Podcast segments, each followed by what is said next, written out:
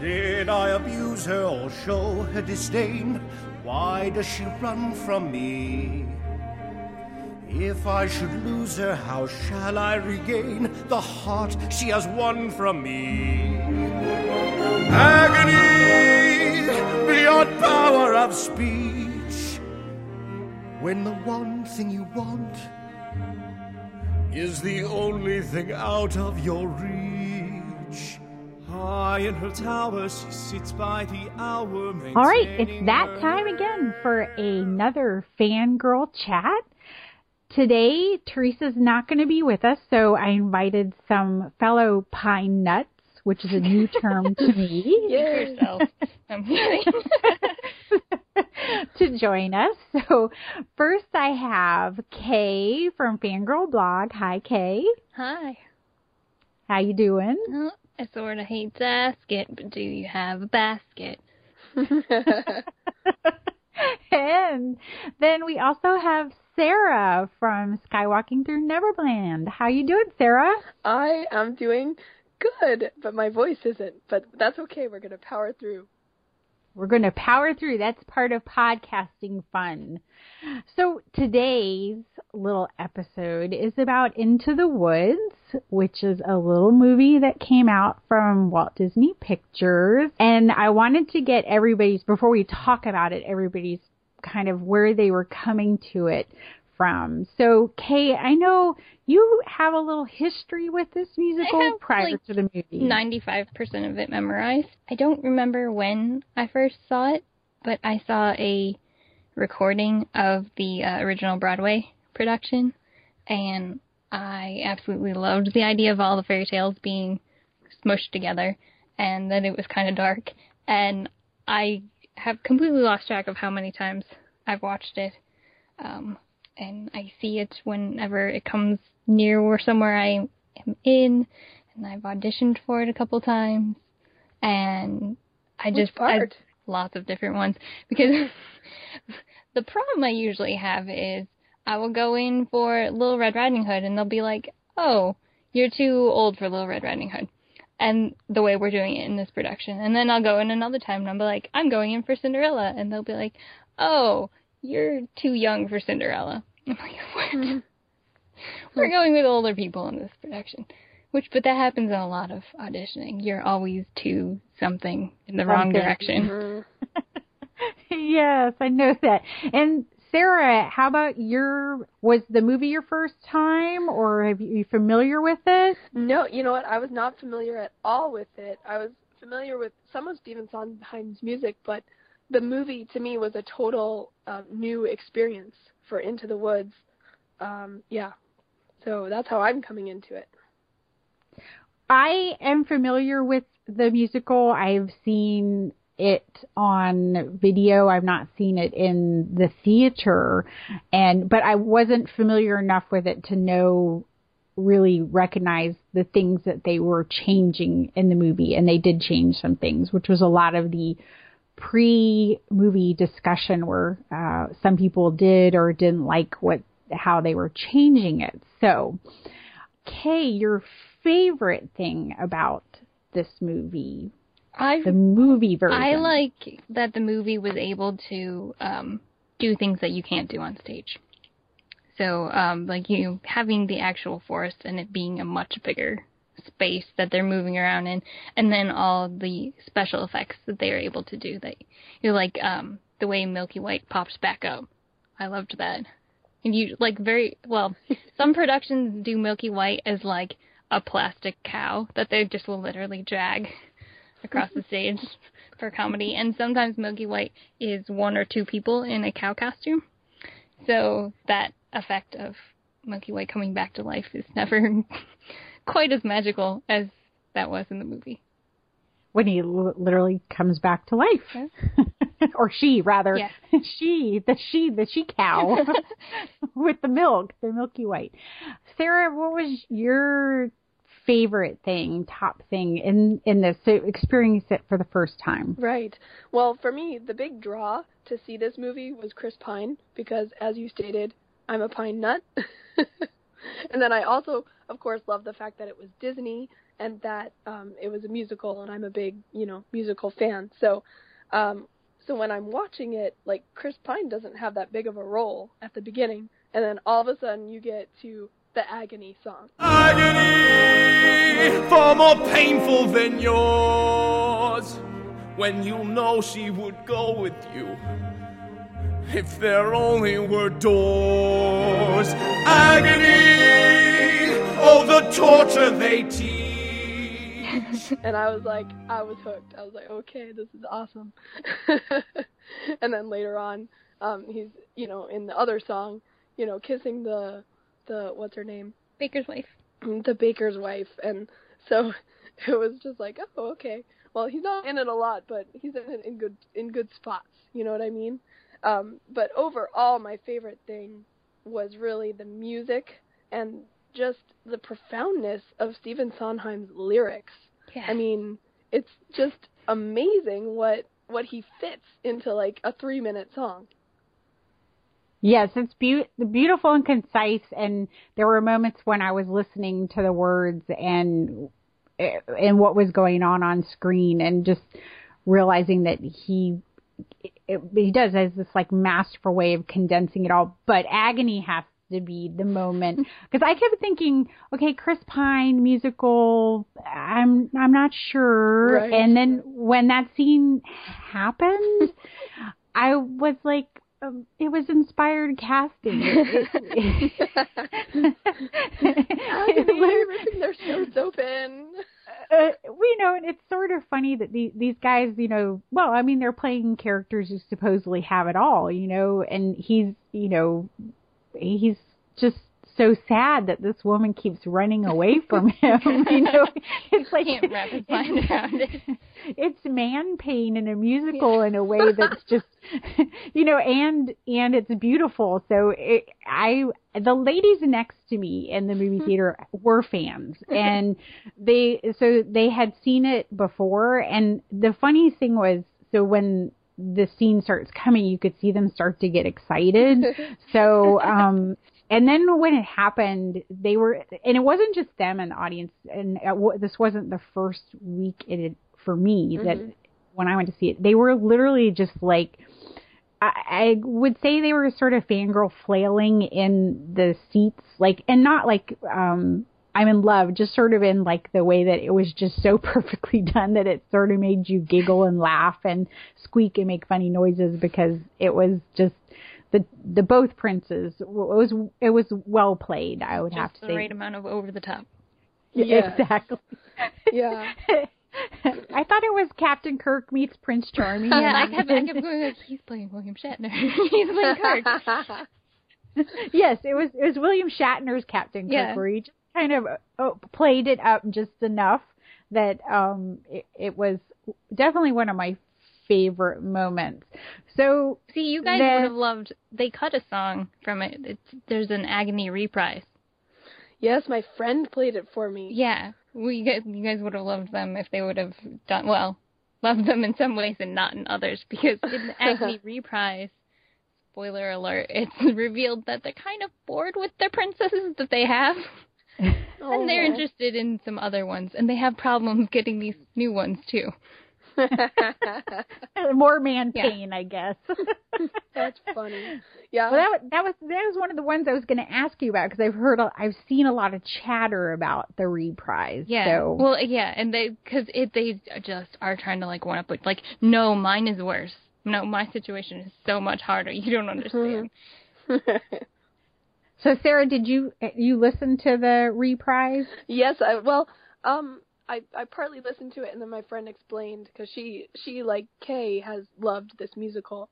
Yeah, it's about Snow White uh actually. Yeah, the- Snow White and Sleeping Beauty. Yeah, yeah. So those are the princesses in question, and it's Oh. it's, it's really cute, you know. So I've listened to parts of it, and I I need to actually borrow that soundtrack from my friend. I, yeah, the music is um it definitely makes the the whole sort of narrative work and the way they weave the different music together to work. Kay, what did you? I know that there were some things that you m- wished would have been in there that didn't make it, other than the reprise. Yeah, well, they just in the in the stage musical, you know, you have your your first act ends and it's happily ever after. And then the second act starts and you kind of see everyone's like, "Okay, maybe this isn't all it was cracked up to be." And they have like new things that they think will make them happy. And um the the movie just really condensed that and just like jumped straight for the giant part and so that kind of I I think a lot of the changes softened the story or flattened the characters out. Mm. And I think we typically think like in a movie we're going to get everything more fleshed out and be able to see and experience more.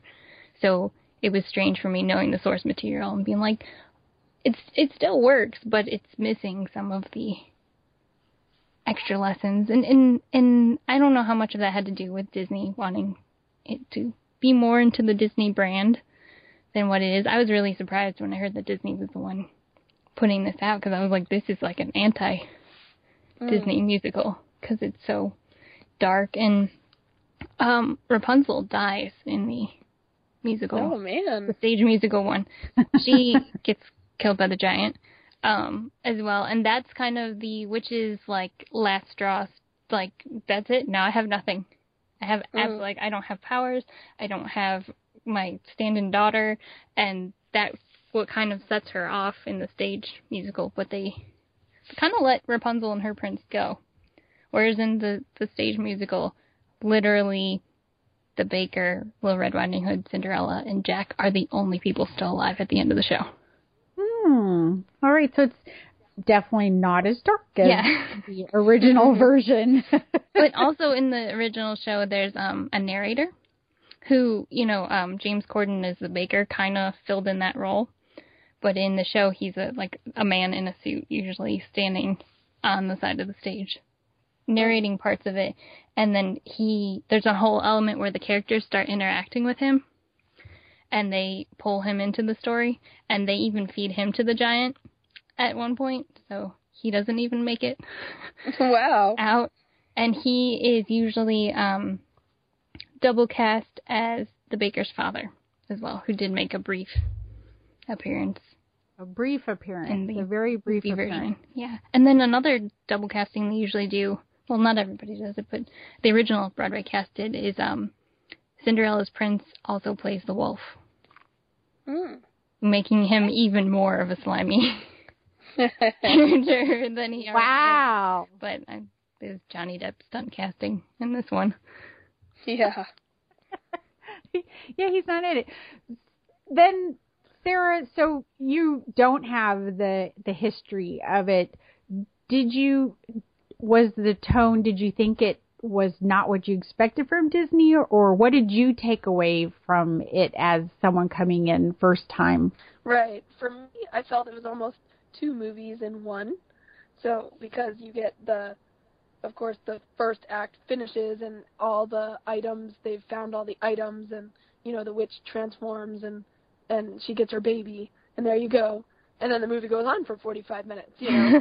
but but I did like you know when it went on I you know I thought um you know the what is that called the the destruction of the fairy tale you know I I liked it I just I just felt it it, it and I liked it purely because of the songs that continued on like um what is it like moments in the woods uh that the baker's wife sings right after she and um Chris Pine and you know that part and of course the children will listen the finale um and no one is alone like all all these songs have just so profound messages so i i didn't mind that the movie continued but for me it just felt like you know the two movies in one It, it definitely it sounds like too from how Kay said it it's sort of the acts break out in the in the theater version that Right. you have two stories in one. I thought there was actually a little bit of a profound message at the end in that it almost remarked on the whole meta of Disney pictures. What does he say? Be careful of the stories you tell. Children will listen. Yeah. Listen, well, listen, yes. Mm-hmm. Um, so that was a very profound message to come out of a Disney movie that you that that will happen. So, but then again, I think Disney has been aware of the stories they tell and that people want them to keep trying and aiming um, higher and better to bring in even more positive messages and be more inclusive. So I I appreciate that that was in there, and maybe that they grabbed the story and took the risk with their own sort of their iconic characters that have ri- helped them go to the to the big name that they are. Mm-hmm. Um, it's a especially considering that you know now we're getting live action of uh, you know Maleficent did very well. It was a darker turn, you know, take. We we got to see Maleficent instead of Sleeping Beauty, and it did very well. And it actually was not as um, grim dark as you thought it might be in in it. So I know that a lot of the, my friends who were fans of this were concerned about whether what would happen when on the screen. But I think for how it came out on screen, that Disney did well with their tone and Yeah. putting it out there. Yeah, I think I think it turned out well. It was just hard knowing all the the deeper elements mm-hmm. that that could have been in there that that weren't. And you know, were were you guys surprised when um the stepmother chopped off the sister's feet? yeah, a little bit. I was like, whoa. I'm, I mean, I'm glad they didn't show anything. You know? but but yeah, that. I was like, It's oh just- my goodness. I felt like that popped more than. I feel like it's not as it's it's it's surprising, but not as surprising usually in the way the stage show goes with some of the moments they have. But so I was like, whoa, they kept that in. Okay. I know that some of the like more kind of violent things on, that they use on stage definitely didn't make it in. Mm-hmm. What other things are there, Kay, that they took out? I put her on the I spot. know. I'm trying to think of. Well, I already told you about the agony thing. I think you know, in a way, they so that softened the princess character a little bit. He's not as. It made it seem like you know this this incident with the baker's wife was like a one-off. Oh crap, we're all gonna die. Like Mhm, something you would do in that moment, where uh, in the in the stage show, it's like no, that's just who he is. He Mm. would do this all the time, even if there wasn't a giant. There was that that kind of thing. I thought it was interesting that they cast Jack as actually a young boy, who that poor kid had like was really racing to get his mouth around all those words. Yes. no, it's your fault. No, it's your Yeah. fault. No, it is. It's mine. I, oh, no, no. no, It's, it's such a wordy show, and I love that about Sondheim. But I was like, him out of everybody was like almost not. Yep. making it. But um, when they cast Jack as someone a little bit older, like a teenager, you know, he they play it more as he's just dumb. Mhm. And in this, it was like, well, he's a little kid. He just doesn't know better. Oh, here's something they cut. Uh, after, I'm trying to remember, is it at the end of the first act or the beginning of the second act, or both? There's a song. They they re-sing "Into the Woods" with different lyrics a couple times in the show, and there's parts where they're kind of sharing the the lessons they've learned and and that wasn't in there. So you know Jack says his his mom says about him in one uh, verse of it slotted spoons don't hold much soup. Mhm. and and then uh later on she, when he comes back with all the gold and everything she says but a slotted spoon can catch the potato I love that. so there were there were like those little one-off lessons that were out of it that you know they don't really need to be there but give the characters a little bit more Sarah, what does Into the Woods mean to you after you've seen this movie? What does going into the woods mean? Ah, okay. So this when I when I saw Emily Blunt singing "Moments in the Woods," that's when I like got it and everything came together for me. Um, when you know you you go into the woods, it's like your life. You like go to live your life, and you know the the path may be dark, and you know the path may be dim, and the way may be not you know not clear, but you know it's the journey that matters.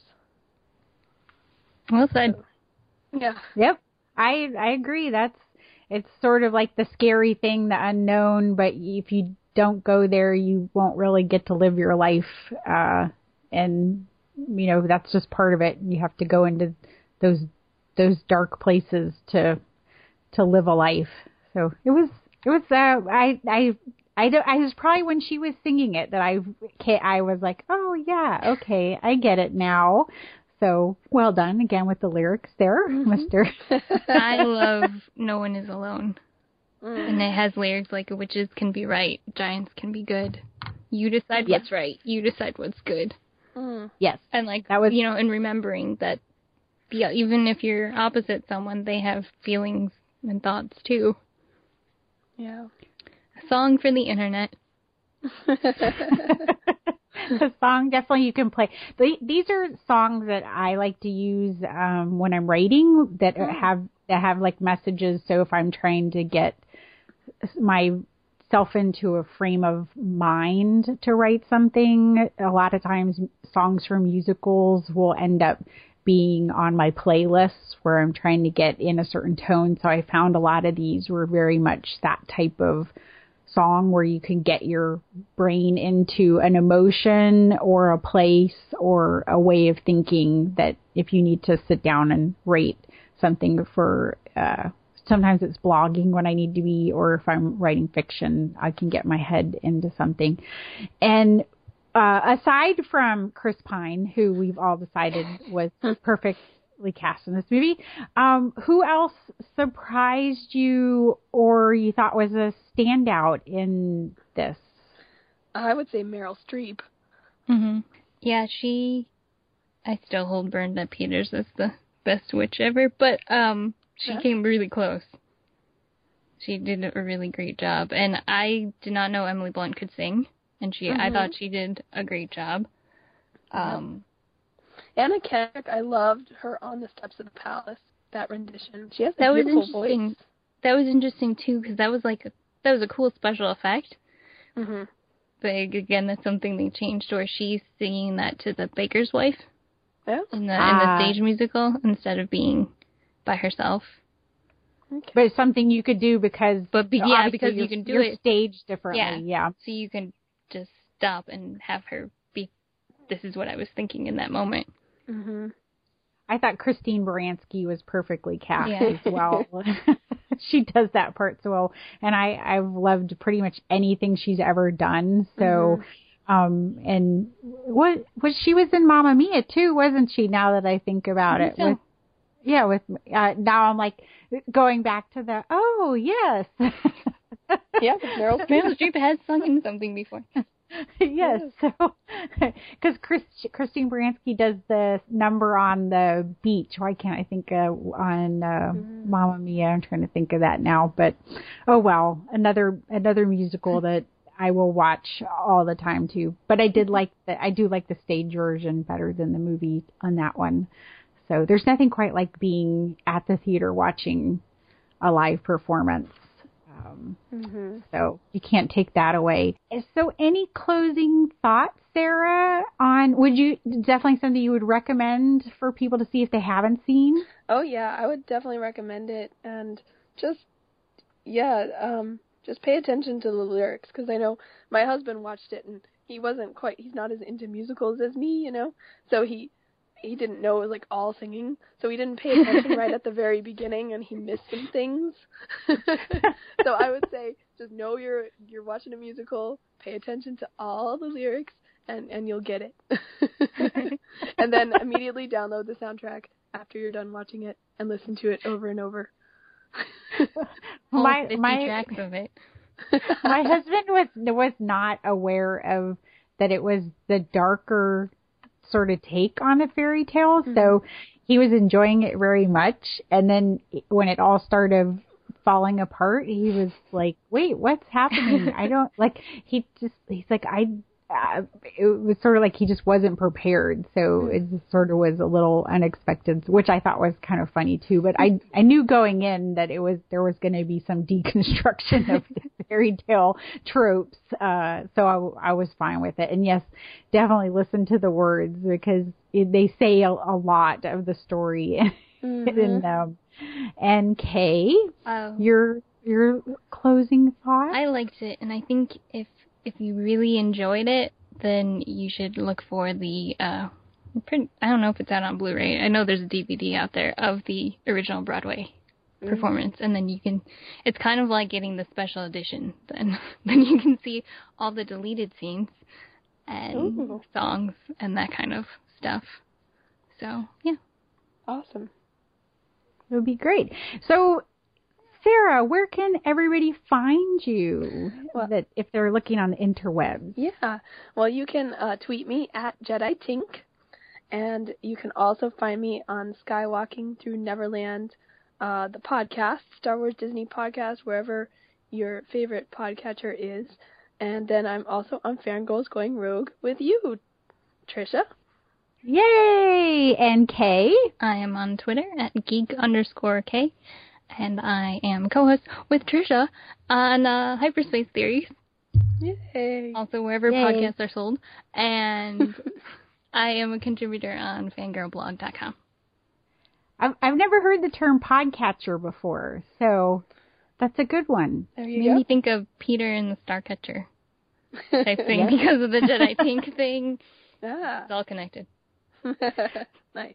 Well, thank you, ladies, for joining me, and I think I will play uh, an appropriate agony-inspired song at the end of this uh, episode. For thanks everybody for joining us, and check us out next time on Fangirl Chat.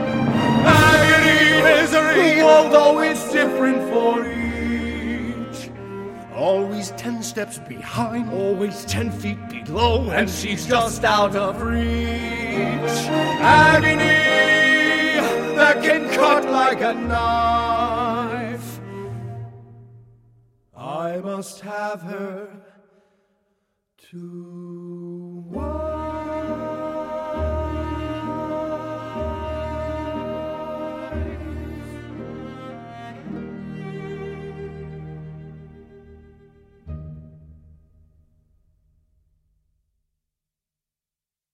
It's